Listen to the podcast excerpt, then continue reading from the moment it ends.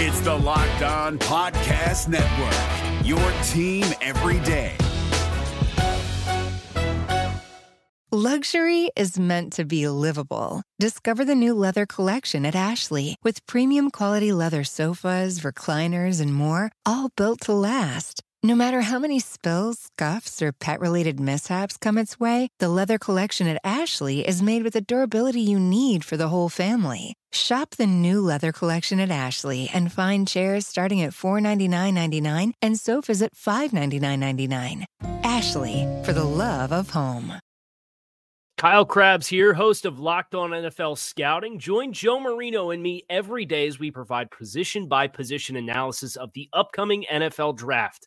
Check out the Locked On NFL Scouting podcast with the Draft Dudes on YouTube or wherever you listen to your favorite podcasts. You are Locked On Bengals, your daily Cincinnati Bengals podcast, part of the Locked On Podcast Network. Your team every day. What up, Bengals fans, and welcome to another episode of the Locked On Bengals podcast. I'm your host, Jake Liscow, along with your host, James Rapien. Today, we're joined by a very special guest. You know his voice very well. It needs no introduction, but it gets one anyway. Dan Hoard with us today. How are you, Dan? Thanks for coming and talking to us. Jake, James, I'm doing great. Really excited about the draft. The countdown is on. We're a little more than three weeks away look forward to discussing with you two guys. Yeah, there's a there's a ton to get into. We want to get into the draft. We want to get into free agency. Um, let, us start here though, because I know Jake wanted to ask you about your your career a little bit. You just uh, finished a tenth season. Is it ten seasons? That's Dan, correct. With the Bengals. Okay, correct. so you're you're five and five, five playoffs, five non-playoffs. What's what's the vibe going into 2021? Are you feeling like it, you're going to break the the, the five and five with a, a playoff run here? It's coming soon. I don't know if it's coming this year, but it is coming soon. I'm very confident in that. I think once you've got the quarterback and the opportunity to build around him, that's when those playoff runs begin. It happened with Andy. It happened with Carson, although Carson's playoff run unfortunately ended pretty quickly. Uh, but I think that's coming. And uh, you know, they got the opportunity in this draft to really build this team around Joe Burrow. And I'm excited about what's to come beginning this year and we will talk about the draft for sure. But like James said, I do want to talk about you just a little bit to start the show because you have this voice that, for me personally, has become iconic and and such an easy association with Cincinnati sports. Obviously, with the University of Cincinnati and with the Bengals, your work with Lap is always a pleasure to hear for Bengals games. When I'm not trying to do, I don't know if I would call it quite a, a farce but you know, I, early in the season, did some live streaming of my own during the games where I just let them people that wanted to listen to me talk during the games overlay my audio with the game. So sorry if I took away from like five listeners or so that might have been listening to you instead. But you know, you've come a long way in in broadcast journalism in in Cincinnati, and I just wanted to hear you know a little bit about how how you got into it, how you kind of took off, and what your earliest big break was because while I do know your more recent career, I've been away from Cincinnati for 10 years. So I, don't know your roots as well.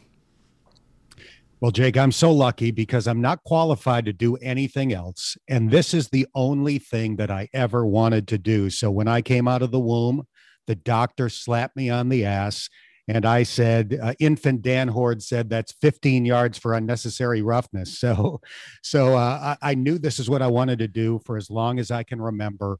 When I was in high school, I went to the local radio station and basically said, Can I mop the floors, take out the garbage, whatever? They gave me the opportunity to read scripture on a show called Radio Chapel. So that was uh, my beginning as a radio broadcaster. I went to Syracuse, which has a well known communication school, obviously, and that was uh, a huge part of my ability to get into this business. And I, I've just been really, really lucky. It seems like every few years, sometimes through hard work and sometimes from sheer luck, uh, another opportunity came along that allowed me to climb the totem pole a little bit, and ultimately it led to being the Bengals announcer in 2011. And I hope to get. I hope I get to do it for a, a long, long time. You still get nervous before games? You get nervous before, you know, anything you go on air, or anything like that. Do you, do you feel that at all, Dan? I don't. The only time I really get nervous is when I do something that I've never done before. And there aren't too many things at this point that I haven't done. Uh, earlier this year, I was one of the commentators for the College National Madden Championships. So I was calling Madden football from my living room uh, on a remote setup. So that was a little bit different. And I was a little bit nervous when that began, but it went away pretty quickly. So it, it's really just doing something I have never done before. So a lot of nerves coming on the Locked On Bengals podcast today, I assume that you've never done before. Well, I have done podcasts before, so I can't say that I'm too nervous about this one. We'll go easy on you either way. And we appreciate you sharing a little bit about the start of your career before we talk about football. And we will talk about football with Dan Hoard as the conversation continues coming up next. Built Bar is the number one protein bar on the planet. We talk about it all the time here on Locked On Bengals because you're trying to get that summer bod, right? You're trying to shed that quarantine 15 and you know Built Bar can help you get there. They are the best tasting protein bar and the best part about them, it's the macros. It's not that they're covered in 100% chocolate because they do taste great. It is the macros with these things. They're protein packed, high in protein, high in fiber, low in sugar, low calorie perfect for you. Try out all 18 of their awesome flavors, whether it's the caramel brownie, the cookies and cream, the peanut butter. It doesn't matter what your fancy is. You're going to find something you like at builtbar.com. So go there right now and make sure when you're checking out, you use promo code LOCKED15. You're going to get 15% off your next order. Again, use promo code LOCK15 for 15% off at builtbar.com. If you're looking for the most comprehensive NFL draft coverage this offseason, look no further than the Locked On NFL Scouting Podcast. Join the draft dudes, Kyle Crabbs and Joe Marino, as they go position by position through the NFL free agent class and into the star studded crop of college stars who will be selected in the 2024 NFL Draft. If you want to know who your favorite NFL team should be adding to its roster, you need to check out Locked On NFL Scouting, available on YouTube and wherever you get your podcasts. Part of the Locked On Podcast Network. Your team every day. Let's let's talk a little bit about football. You talked to Duke Tobin yesterday. Was it actually yesterday that, that you were in his office, it sounded like? Correct. Monday, yep. Did you get any uh any body language, any any facial expressions that didn't show up on the audio that that you want to share with uh, share with everybody? I wish Duke, uh, you know, holds his cards pretty close to the vest, he so does. it's hard to pick up things other than what he said. But I did think there were a couple of interesting takeaways in that interview. I tried, I, I dug trying to get scoops, and uh, you know, Duke's too smart for that. But I thought to me, one of the most interesting things was his answer about the available free agent offensive linemen that are still out there when he basically said, We're not just looking for guys with names, we're looking for guys better than the guys that we already have. So to me, that said, in his mind, in the Bengals' mind, Trai Turner is not better than Xavier Su'a-Filo to them. Larry Warford is not better than Xavier Su'a-Filo.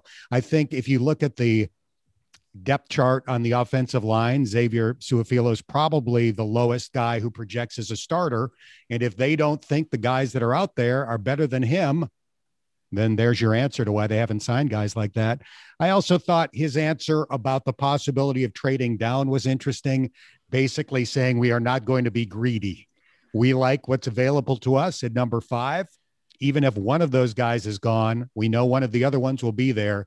And if trading down means we won't get Sewell or Chase or maybe even Pitts, then they're not going to do it. I like that strategy, by the way, because they, they need blue chippers, right? And if you can get this this high end AJ Green replacement or Andrew Whitworth's replacement that they've been desperately lurk- looking for over the past four years, then why not do it? It's not worth all of those picks. I you know, and I love the the idea of trading down and stuff like that. But if they can get one of these blue chippers, why not get them, Dan? So I was initially very much in favor of trading down. But now that it looks like a certainty that the top three picks are going to be quarterbacks and maybe even the fourth to Atlanta, now you know you are going to be get you're going to be able to get maybe your choice of all of the three hot prospects, or certainly two out of the three. As a result, I'm no longer in favor of trading down. I like the opportunity to have Sewell or Chase or Pitts. And, and like I said, maybe having your choice of all three. You know, it's interesting because there's this school of thought that says if you're not taking a quarterback with a top five pick, and you see this from some of the PFF guys in particular this week. It's it's been said by a few of them. If you're not trading back, you're making a mistake.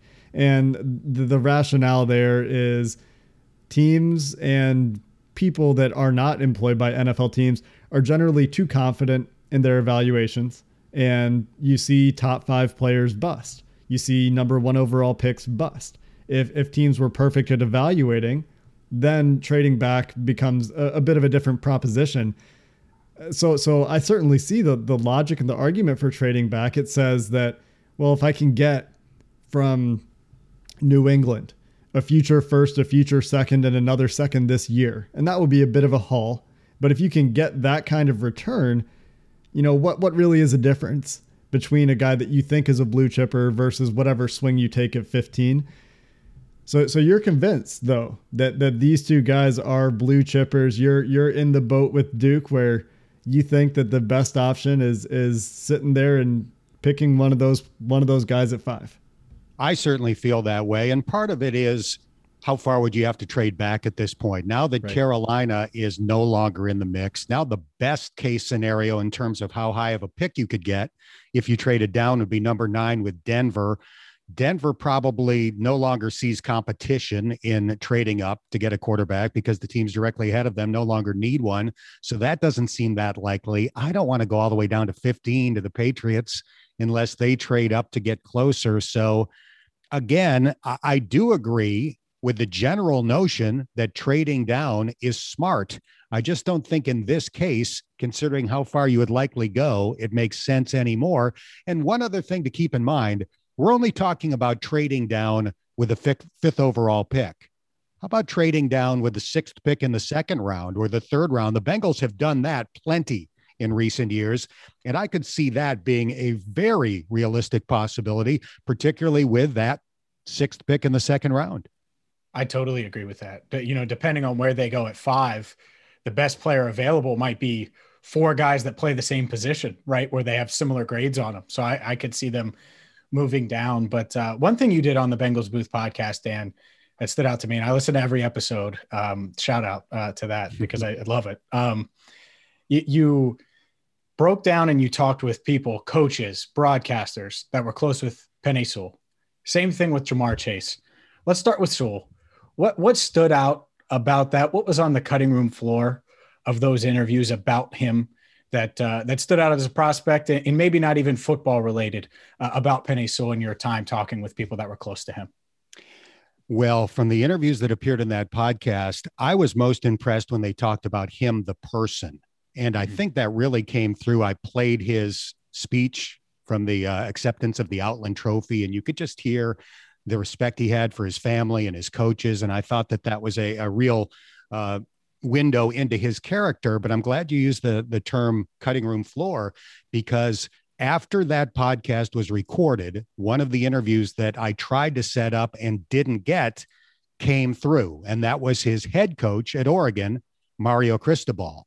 So I'll play that at some point on the podcast. And he was awesome. And there were a couple of things from that conversation with Mario Cristobal that really stood out. Number one, before being the head coach at Oregon, he was an assistant coach at Alabama.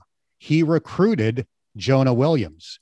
So he has tremendous insight into Jonah and Penei and what it would mean to an NFL team to have those two guys as their bookend tackles. And he basically said the Bengals would be set for a decade.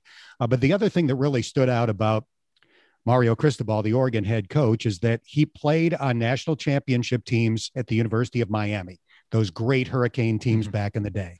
Like I said, he was an assistant coach at Alabama during national championship teams. Now he's the head coach at Oregon, coached Penei Sewell a couple of years ago uh, when Justin Herbert was the quarterback. So that's a lot of great players that he's been around, right? Between playing at Miami, coaching at Alabama, now head coach at Oregon. He said Penei Sewell is the best football player he has ever been around. Now, you know, that's his guy. I'm sure he's building him up a little bit in front of the draft, but still, that's a pretty strong statement considering all of the great football players he's been around.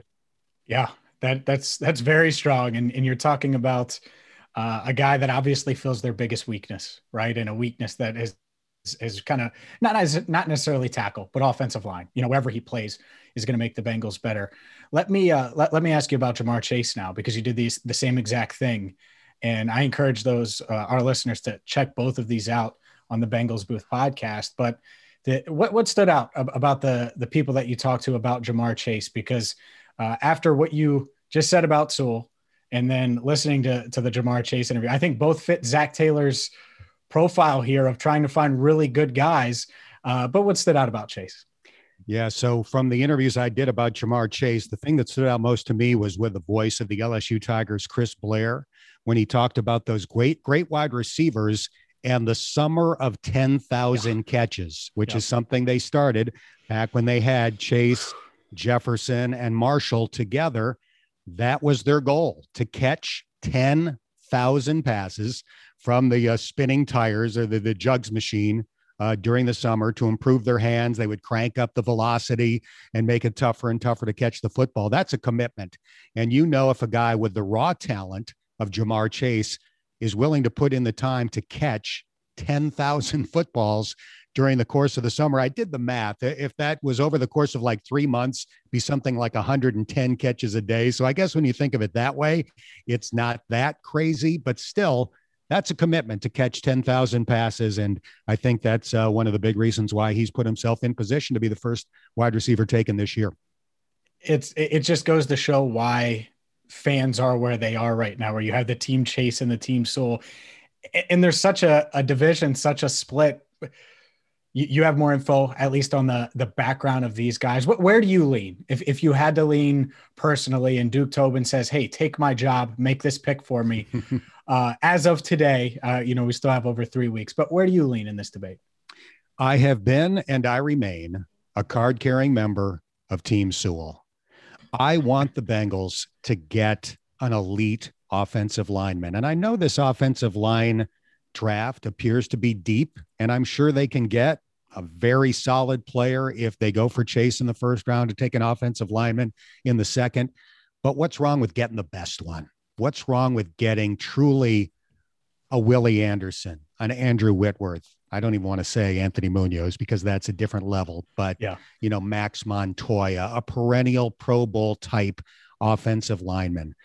Do we remember watching the Super Bowl when Patrick Mahomes was running for his life? And even though they have Tyreek Hill, Travis Kelce, and Clyde Edwards Helaire, he couldn't get him the football. Do we remember week 10 in Washington and seeing that horrible sight of Joe Burrow on the back of a cart? Let's fix the line while we're in position to do it. The, uh, the wide receiver pool isn't as deep this year as it was a year ago, but I still think there are good wide receivers that will be available in rounds two and three. Let's get the offensive lineman that we have been looking at on video and thinking, holy cow, look at this guy move. I want to see that player in Bengal stripes this year. I totally get that. But I do want to challenge it just for all of the Team Chase folks out there that would be asking you some follow up questions. So I'm just going to throw a few of the arguments out and we'll get into that and free agency and the rest of the draft coming up next. BetOnline is the fastest, the easiest way to bet on all of your NFL draft props, all of your Reds winning the World Series futures, all of your basketball team of choice. They've got odds for every sport. If you're a hockey person, even, they've got odds for the NHL too. They cover awards, reality TV. They've got real time updated odds. They've got you covered for news and scores as well. It's, of course, betonline.ag. And they've got a special offer for our listeners right now. Not only do they have you covered for all your sports betting needs, you can get a 50% welcome bonus on your first deposit when you sign up right now using promo code locked on. You can go sign up for free. Again, that's betonline.ag, promo code locked on. You're going to get a 50% welcome bonus on your first deposit. BetOnline, your online sportsbook experts. If you're looking for the most comprehensive NFL draft coverage this offseason, look no further than the Locked On NFL Scouting Podcast. Join the draft dudes, Kyle Crabbs and Joe Marino, as they go position by position through the NFL free agent class and into the star studded crop of college stars who will be selected in the 2024 NFL Draft. If you want to know who your favorite NFL team should be adding to its roster, you need to check out Locked On NFL Scouting, available on YouTube and wherever you get your podcasts. Part of the Locked On Podcast Network. Your team every day. So going back to your argument for Penei Sewell, I will just throw the devil's advocate out there and give yep. you a chance to respond to it. The devil's advocate might say, you know, Carson Palmer in 2005 had a great offensive line in front of him. He got hurt anyway. Andy Dalton, when he broke his thumb, freak play, had a great offensive line in front of him. Got hurt anyway. These things just happen in football. And they might also ask you, you know, what's the plan for for AJ Green's 110 targets? What would you say to those questions? Well, let's start with the quarterback getting hit portion of that argument. Um, we're not just talking about the hit that ended Joe Burrow's season. We're talking about all the hits that led up to it. I mean, he was, I think, second in the NFL in being sacked at the time of his injury. He was certainly very high in the number of times he was hit. So it's not just the one specific hit that brought his rookie season to an end, it's all the hits that led up to it. And, and let's face it, a lot of us were like watching these games, peering through our fingers, hoping the worst wouldn't happen. And unfortunately, it did. Um, like I said, I don't think the wide receiver group is as deep this year as it was a year ago, but I think you can always get wide receivers in the second and third round. And I, I think that that is going to continue to be, the case for the uh, unforeseeable future because it's become such a passing sport, both at the college level and the NFL level, and really even the high school level, that you are just cranking out more wide receivers than ever before. So, uh, trust me, I will not be heartbroken if they take Ja'Marr Chase. And when I look at this wide receiver group, I'm a little bit concerned about the profile of some of the guys that are likely to be there in round two, because I think you're looking at a lot of slot receivers, guys that are a little bit smaller than I would like them to be. And Clearly, you've already got a great slot target in Tyler Boyd. So that's a little bit of a concern. But still, I, I don't see myself changing in the next three and a half weeks. I am Team Sewell. You know, I'm of the mind that they could just go straight offensive line. First round offensive line, Penei Sewell. Second round comeback, Landon Dickerson or Wyatt Davis or Alex Leatherwood or whoever you like, and just do the thing that you know Willie Anderson wants him to do. Right, run the ball. Just just run it and, and cut Joe's throws by 30%. Have him throw the ball a lot less. I don't think that's in their DNA necessarily, but I, I do think that if they do draft Penei Sewell early, that they don't come back for wide receiver in the second round. And I'm, I'm just curious about this from from your job, the, what you do. You have great insight into the Bengals, obviously, with with how closely you work with them, with you know, you were in Duke Tobin's office the other day, which I probably will never do in my life. I might talk to Duke Tobin one day, probably won't be in his office. You you have a level of access that a lot of people don't, and you have a, a, a lot of time that you spend around this team, around this sport. What's your pre-draft process like? Do you watch these guys yourself? Do you, are, are, are you an amateur scout in any ways? Are you trusting people that that put in that sort of time and effort or, or what's your pre-draft process like honestly i read more than i watch read and study more than i watch i i don't consider myself a tape expert I mean, I love watching football when I'm preparing for games during the season. I'm obviously watching the Bengals opponents, so I have an understanding of those teams. But I really don't feel qualified to watch all 22 and consider myself an expert. I wish I, I could say that, but but I can't. So I'm talking to as many people as I possibly can.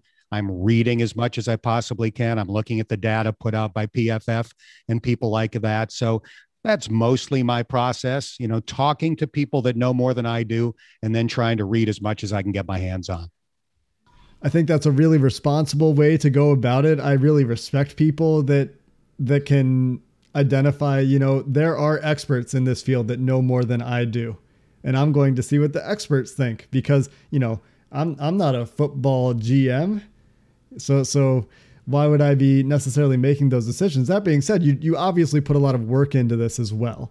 And so I'm just curious. So say Sewell is your guy in the first round, which you said I like Sewell in the first round. Where do you are, are there players that you would that, that are some of your favorites for for day two? Let's just say rounds two and three here. I don't want to box myself into a corner in terms of position, but there are certainly some wide receivers that I'm interested in if they were to fall to the sixth pick in the second round. Like I said, some of the guys that you typically see still available if you do a mock draft simulator or something like that are the smaller yards after catch slot guys. And, you know, I'd take that guy, don't get me wrong, but I don't think that really addresses their biggest need. I'd like somebody with a little more size that can stretch the field. You know, you're not going to get AJ Green, but somebody more like a younger AJ Green. So if Terrace Marshall slips out of the first round and he is still there, that would excite me.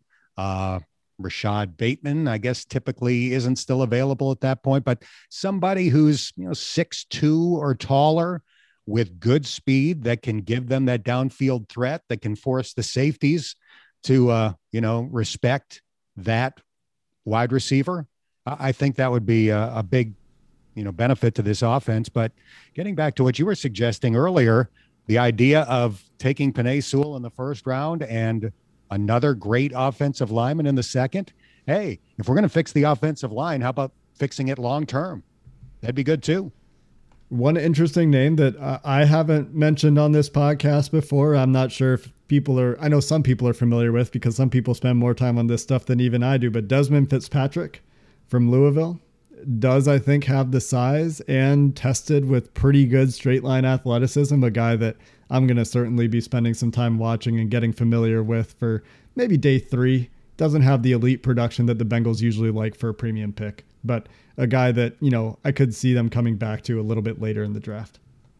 Sticking with the offensive line, Dan, uh, as far as fixing it, I think we were so focused on free agency. I know I was a proponent of spending big time money in free agency and not necessarily on Joe Thuney.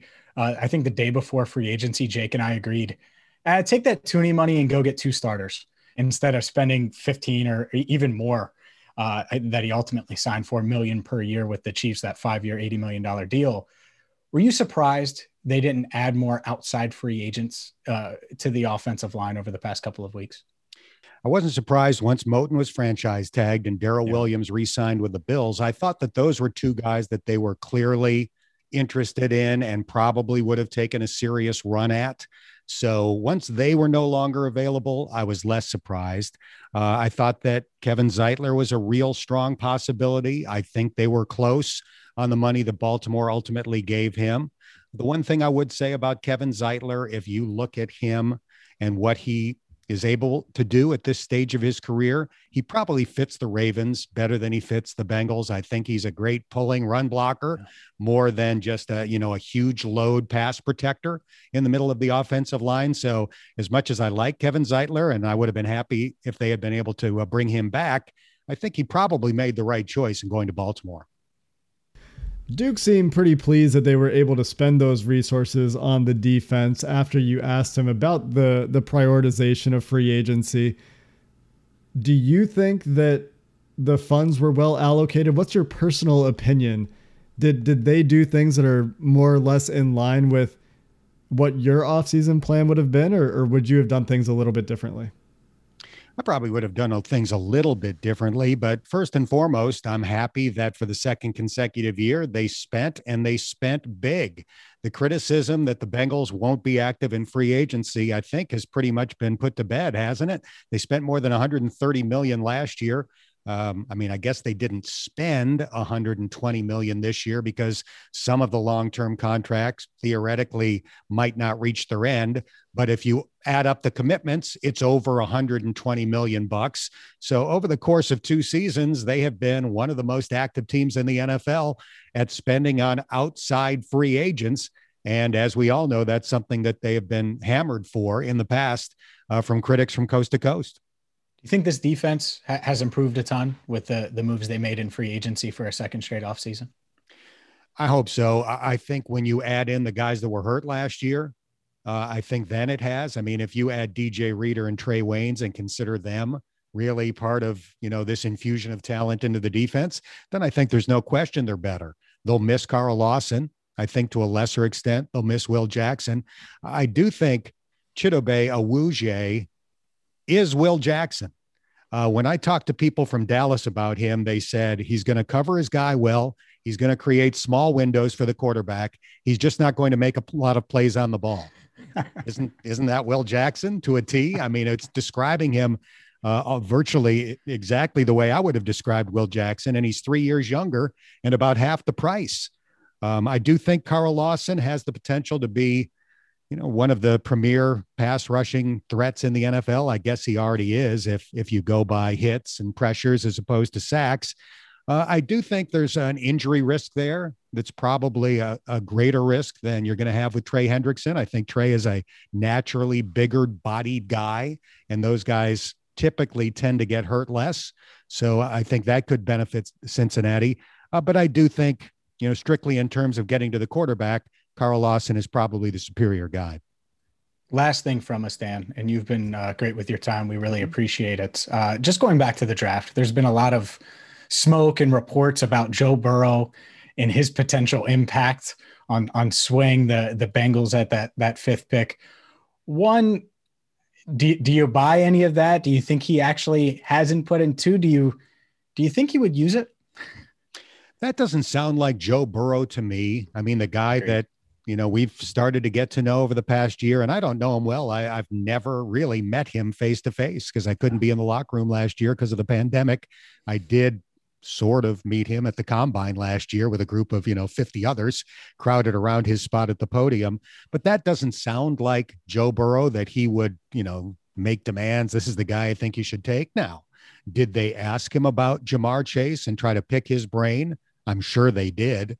Uh, did he give Ja'Marr a, a rave review? Did he give Ja'Marr a rave review? I would imagine he did, but that's a lot different from the way this has been portrayed that he somehow said, Hey, this is the guy I want you to take at number five. That does not sound like Joe Burrow to me. Now, is his preference his former number one target at LSU? Probably. Uh, but I, I doubt very much that Joe Burrow would be upset if number 58 from Oregon was lining up in front of him for the next 10 years. There's no doubt about that, right? You can't go wrong. You're getting uh, an offensive lineman or a wide receiver that's going to help number nine out. And I think that's going to make him smile. Uh, you made us smile, Dan, by uh, giving us a ton of time here. And I think our listeners are probably smiling as well. So uh, thank you so much for coming on. And uh, I'm going to tell the story about how uh, I started Locked On Bengals and uh, in, in a second after we say goodbye to you. But we, we really appreciate you coming on. You have taken the ball and run with it beautifully. James and Jake, great to be on with you guys. Keep up the great work. Great stuff there from the radio voice of the Bengals, Dan Hoard. Make sure you follow him on Twitter because you already are. But if you're not, at Dan underscore Hoard. And quick 20 second story. I've told this on the podcast before, but Dan Hoard is the reason I started hosting Locked On Bengals in 2016 because David Locke, who created the Locked On Podcast Network, was looking for a Bengals host and reached out to Dan Hoard because he, he was having a little trouble. And guess what? I had worked with Dan at the radio station at iHeart Cincinnati, and here we are. So if you're new to the podcast, make sure you follow it. And if you've been here, thank you so much for listening. For Jake Liscow, I'm James Rapien. Thank you so much for listening to the Locked On Bengals podcast. Hey, Prime members, you can listen to this Locked On podcast ad free on Amazon Music. Download the Amazon Music app today.